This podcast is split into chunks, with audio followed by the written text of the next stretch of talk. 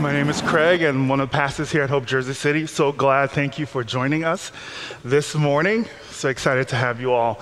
We are continuing our series in the book of James.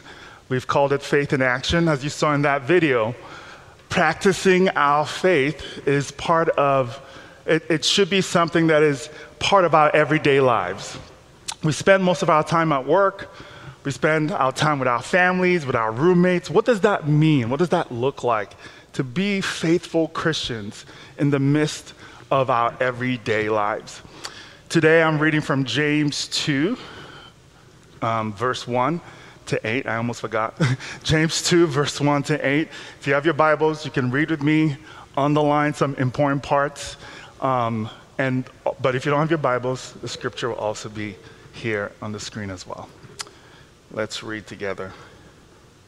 James 2, verse 1. My brothers and sisters, believers in our glorious Lord Jesus Christ, must not show favoritism. Suppose a man comes into your meeting wearing a gold ring and fine clothes, and a poor man in filthy old clothes also comes in if you show special attention to the man wearing fine clothes and say, Here is a good seat for you, but say to the poor man, You stand there or sit on the floor by my feet. Have you not discriminated, discriminated among yourselves and become judges with evil thoughts? Listen, my dear brothers and sisters, has God not chosen those who are poor in the eyes of the world to be rich in faith and to inherit the kingdom he promised those who love him? But you have dishonored the poor. Is it not the rich who are exploiting you? Are they not the ones who are dragging you into court? Are they not the ones who are blaspheming the noble name of him, of him to whom you belong? If you really keep the royal law found in Scripture, love your neighbor as yourself, you are doing right. That's the reading of the word It's so interesting to me, James, is I, I don't even have to preach. that just preached for every one of us. Like I can stop right now and that's it. that he goes straight to the point. Believers in our glorious Lord Jesus Christ must not show favoritism. Straight to the point. But it's interesting because we all have things, we all have our favorite things. We, uh, there, there are lists of things that we love to do, places we love to go, to eat, to hike, cities we love to visit, favorite cities we love. To, we all have favorite things we do. One of my favorite things to do is to go to the gym. And I make time to go to the gym because I know one, I need it for my health, I need it for my mental health, I need it for me to, you know, to feel good and feel better about myself or whatever, you know, I don't know. Not to look good, but to feel, feel that's how it sounded, but I'm correcting that. um, we even have our favorite people that we love to be with people that give us life, people that maybe have this positive energy. I love being around people who have who are excited, who love things to do. Um, my wife makes fun of me because she's an introverted person. She's introverted. She's you know quiet, sometimes shy, but she notices that I love being around people who energize me. Every time I come back home from a meeting, I'm just like, oh my God, that was amazing. I'm excited. Or if, I, if we host a group of people in our house and they all leave, I'm just through the roof. I'm so excited. What's next? What are we going to do? Come on, let's, let's, we should do more. And she's tired. she's just like, leave me alone. Don't bother me. And even though she's introverted and I'm extroverted, we both have our favorite people that we love to hang out with. We all do. We have people we easily gravitate to. When we come to church in this morning, some of you had friends you easily just went to because you knew them, you recognized them, you want to say hi. It's, we all do this. People we can easily relax, kick back, maybe have a drink with, maybe chill with. Some people smoke cigar with, just hang out and chill. We all have our, our, our um, favorite people. And that's good. That's good. I think we need that. We need friendships, deep friendships. But I think sometimes when we, how would I say, things start to go awry when all of our attention, when all of our focus, especially when you come to meetings like this, is to go to the people you know, to go to the people that you are comfortable with. When all of our focus and our attention is going towards that, what happens? Some people get left, left out. Some people are ostracized. Some people are neglected. Some people are forgotten. And we all mean well. We don't do this consciously for the most part, I think. Maybe not everyone, but for the most part. We do it unconsciously. But when we do that, we inevitably leave out some people. As much as we would love or would want to be impartial with our fellow brothers and sisters, we often skew towards partiality. We gravitate towards what's comfortable, especially in a culture that sees time as a special, precious resource. Often, who we interact with becomes uh, is determined by its benefit. I don't have time. I don't have that much time. So, who I interact with must be beneficial to me. So I think, but yet, in the midst of such worldly attitudes, in the midst of such worldly thinking, our faith calls us to look beyond our comforts, to look beyond what would benefit us So the question now for us is how can our faith inform how we interact with others, how we treat others in our world, in our neighborhood, in our church? And I think James provides us that um, um, tells us what we, we, we're supposed to do meaning that we are called to live a life of generosity that is undergirded by love. Love, right? The greatest commandment that God has given us. Love your God with all your heart and love your neighbor as yourself. In order for us to live this life of generosity, to live this life um, that is outward facing, love must undergird our hearts and our lives. And so, for, for us to kind of dive into that, this is what I'm going to do. I'm going to share three points here. First point look at that problem, the problem of partiality. Two, look at the particular emphasis that God has for the poor.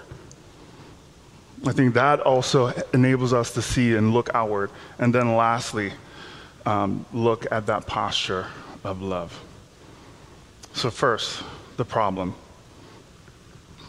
James here lays out to us that we all have a problem with um, partiality. We all struggle with this favoritism. And what, like I said, it inevitably happens is that, that it, it, it happens at the tragic expense of others, people who are left out, people who are neglected. James lays out this story, this kind of example. Suppose a man comes in into your meeting wearing gold ring and fine clothes, and a poor man with filthy old clothes. Right? You show special attention to the man wearing fine clothes. And you say, here's the good seat. To the poor man, you said, no, stand there, sit in the back, sit, by my feet. Right? He clearly lays out what happens. And the thing about what this story he, he's giving right here, it's, it's culturally normal for that to happen. It's okay because everyone in the surrounding culture did that.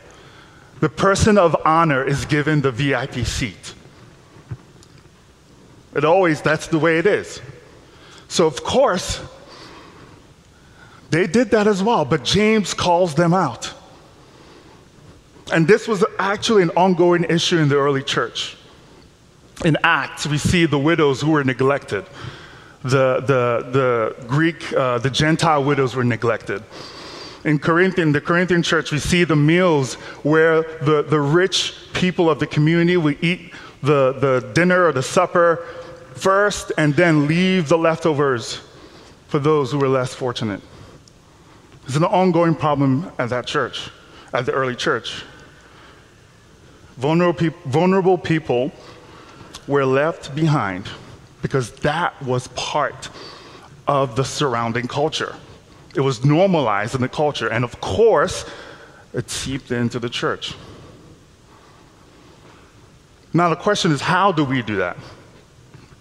To be honest, um, that might not happen as, it, it may not be as, it may not look the same way. But actually, sometimes it does. Imagine if Justin Bieber were to walk in here. Guess what happens? Everyone looks. Whoa, he's here. We, we got a seat, seat. Where's he going to seat? we give him the VIP seats. And it actually happens. I know churches that do that. Imagine someone who's wealthy walks in. Wow we all get awed by them. And what happens when we pay special attention to those people? Some people get left behind. Now, that doesn't happen most of the time. But you know what happens most of the time? What I shared before. We gravitate towards people we're comfortable with people, maybe people in the same, same socioeconomic class as you, maybe people who have your type of jobs. We easily gravitate towards them. And that we just, it's just what we do. And when we do that, some people here, even here in this community, are left out. Some people are forgotten, neglected.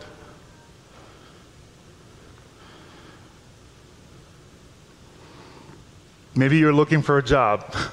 that's one of the ways, you know, networking. You have to network. Face value, that's nothing wrong. Nothing wrong with that. You've got to do what you got to do. But oftentimes when ha- that happens, we forget because we are focused on fulfilling something for us. And so that leads me to the deeper problem. I think the deeper problem here is our propensity to seek um, things just for ourselves. That our comfort, our, the things that we want to, to convenience our lives, we do it just for ourselves. That we care just about being comfortable one writer says this that we invent ways of covering up, covering this up. But the assertion of self over others is always there.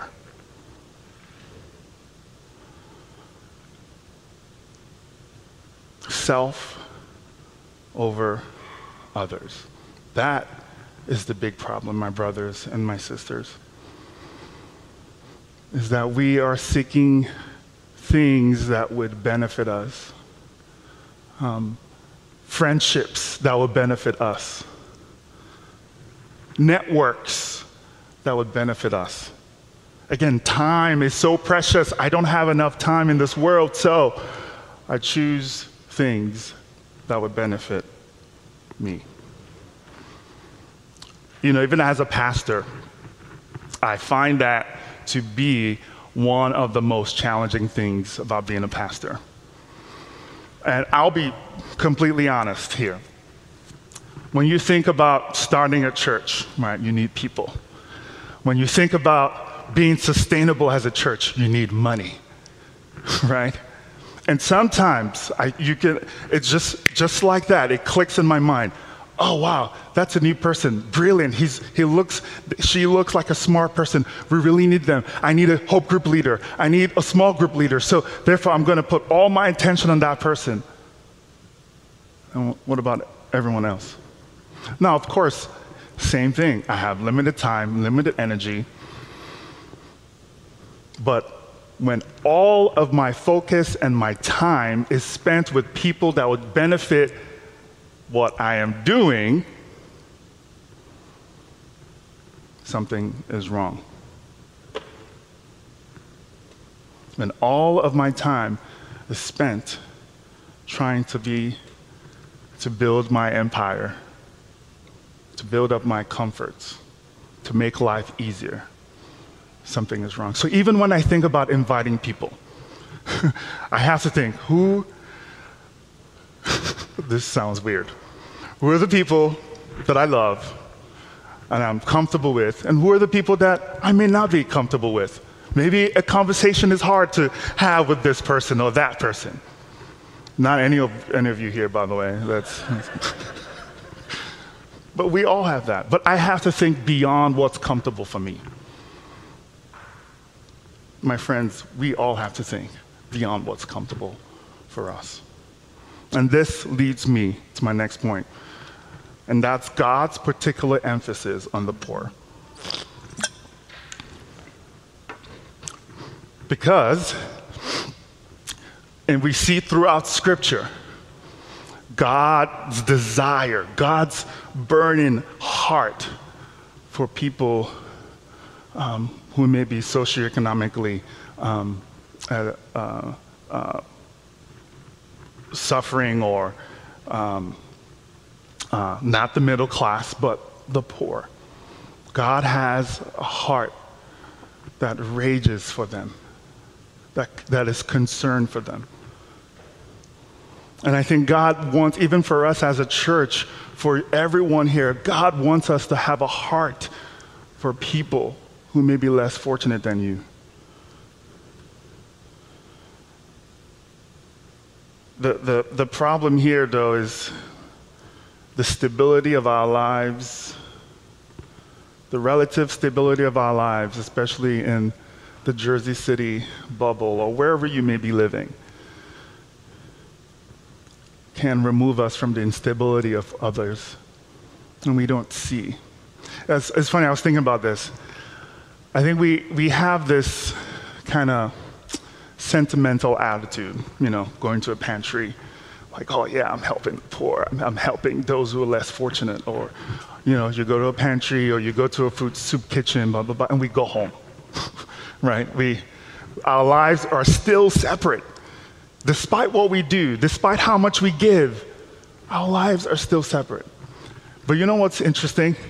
If our lives were in close proximity to those who may be less fortunate, you know what happens usually? We actually start not to care because we see that everyone, we are all human beings. We all have our failings. We all have things that, that we may not like about each other. You may not like the attitude of someone, someone who's homeless and walking down the street. and you're like, oh, that, that person is, oh, you know. But God, it's, it's beyond that. It's not about that. It's not about that at all. What we see throughout Scripture is this clarion, clarion ask, this, this clarion call for us to care for them, despite what we see, despite what we might not like.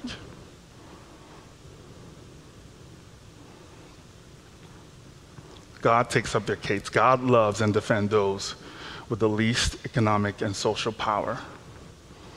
And so should we. And so James makes this point so clear. Like, this is the, the, the, the crux of what he's talking about here. Because he says, Has God not chosen those who are poor in the eyes of the world? God has chosen them. God has chosen them. He has chosen them to be rich in faith and to inherit the kingdom that He has pro- promised. So, as a church, as people, as brothers and sisters of, of, of, of um, as brothers and sisters in this church, we are called as well to be fathers to the fatherless, to be, to be defenders of, widow, defenders of wid- widows. And this is one of the things, again, that's so clear, especially when we see in Scripture, even with Christ Himself. That even as He came, He physically identified with the powerless. Physically. That through Jesus, God Himself personally and tangibly identified with those who are less fortunate. And He did that by what? Disadvantaging Himself. God becoming human. God taking up flesh. And this is that posture of love that we see. Jesus was, as you know in the story, and as we go through Advent, we'll, we'll hear more about this. Jesus was born in, this, in a feeding trough. At his circumcision, Jesus' family offered what was required of the poor because his family did not have enough to sacrifice what everyone else or the rich would offer. In Matthew 8, he said, Foxes have holes, birds of the air have nests, but the Son of Man have, has no place to lay his head. And at the end of his life, he rode into Jerusalem on a borrowed donkey.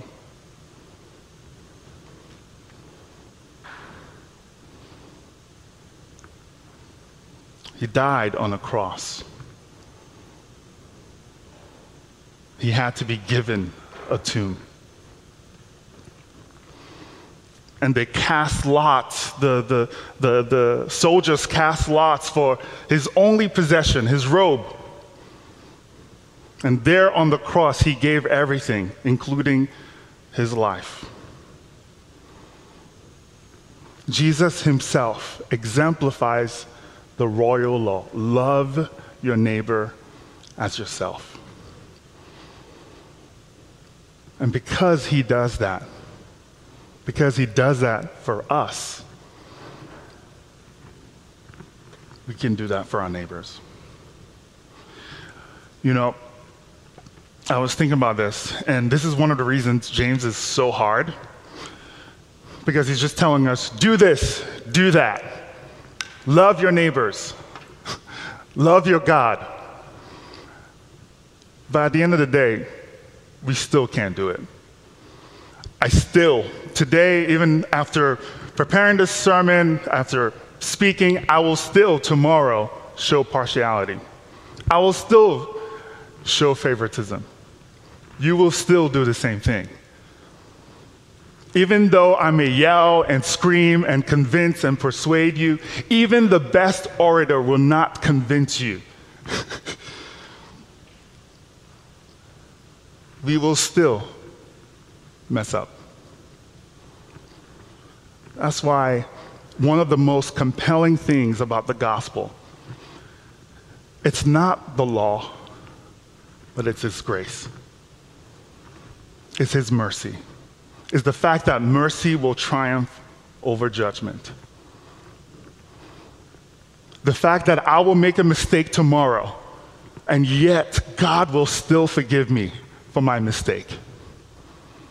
The fact that we will neglect people who are less fortunate and go about our very lives and be stable and be okay, yet God will still have mercy upon us. And I think that is the very reason, the very thing that motivates us to follow Him.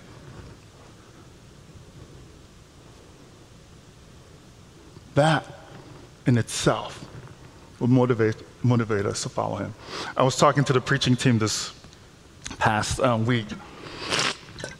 We have like a weekly meeting and um, I remember we were talking about, you know, I, I think we talked about the, there's a podcast called The Rise and Fall of Mars Hills, and it's talking about um, a famous pastor who was known for yelling, screaming, blah, blah, blah. And one of the things we were talking about is that, you know, the yelling and the screaming works. The yelling, screaming pastor that tells people, you must do this. For some reason, we love that. We love it. And I'm like flabbergasted by that. That why are we so like attuned to lawgivers? People that do this, do this. The commandment tells you you must do this. I don't we we just are attuned to that. And I remember Tim Keller mentioning that the the the kind of our def- default mindset is the law. That's just default. And yes, we need the law to, to tell us what is right. But it is the mercy and the grace of God that motivates us to do what is right.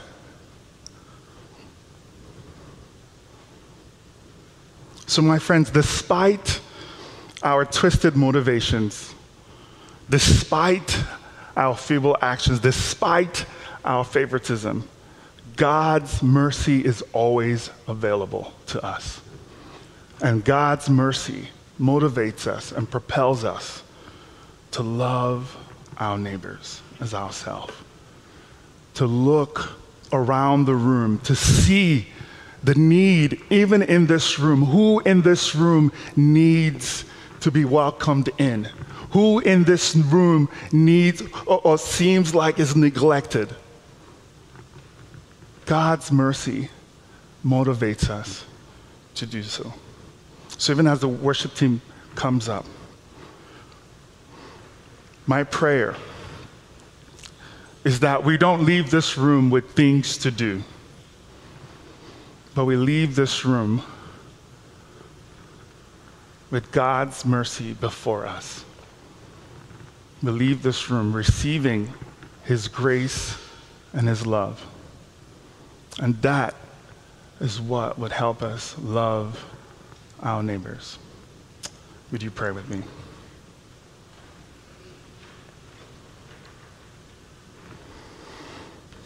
Dear Lord, I know this is true for me. I know this is true for me. I know this is true for a lot of us. That often, with all that we have going on with, with, with our work, with our jobs, with our lives, that we can often um, neglect others who maybe need to be welcomed in, even in this room, that often we um, neglect others, even in our neighborhoods, that um, may need just a, a hi or a smile. We may be heading to work and we, we have to get to work. We, we're so busy and we just need to just get there. And we neglect people around us that, that needs that welcome. So I pray today that you help us, you open our hearts, first of all, to receive your mercy and your grace, to receive your compassion. And I pray that that would be the outflow through which we can be compassionate to others. Deliver us, God, from this evil um, way of life, this evil behavior, this evil attitude. And help us, God, to truly love our neighbors, to truly love in a world that is self seeking. Help us to be outward facing. In Jesus' name, amen. Let's stand as we worship in response.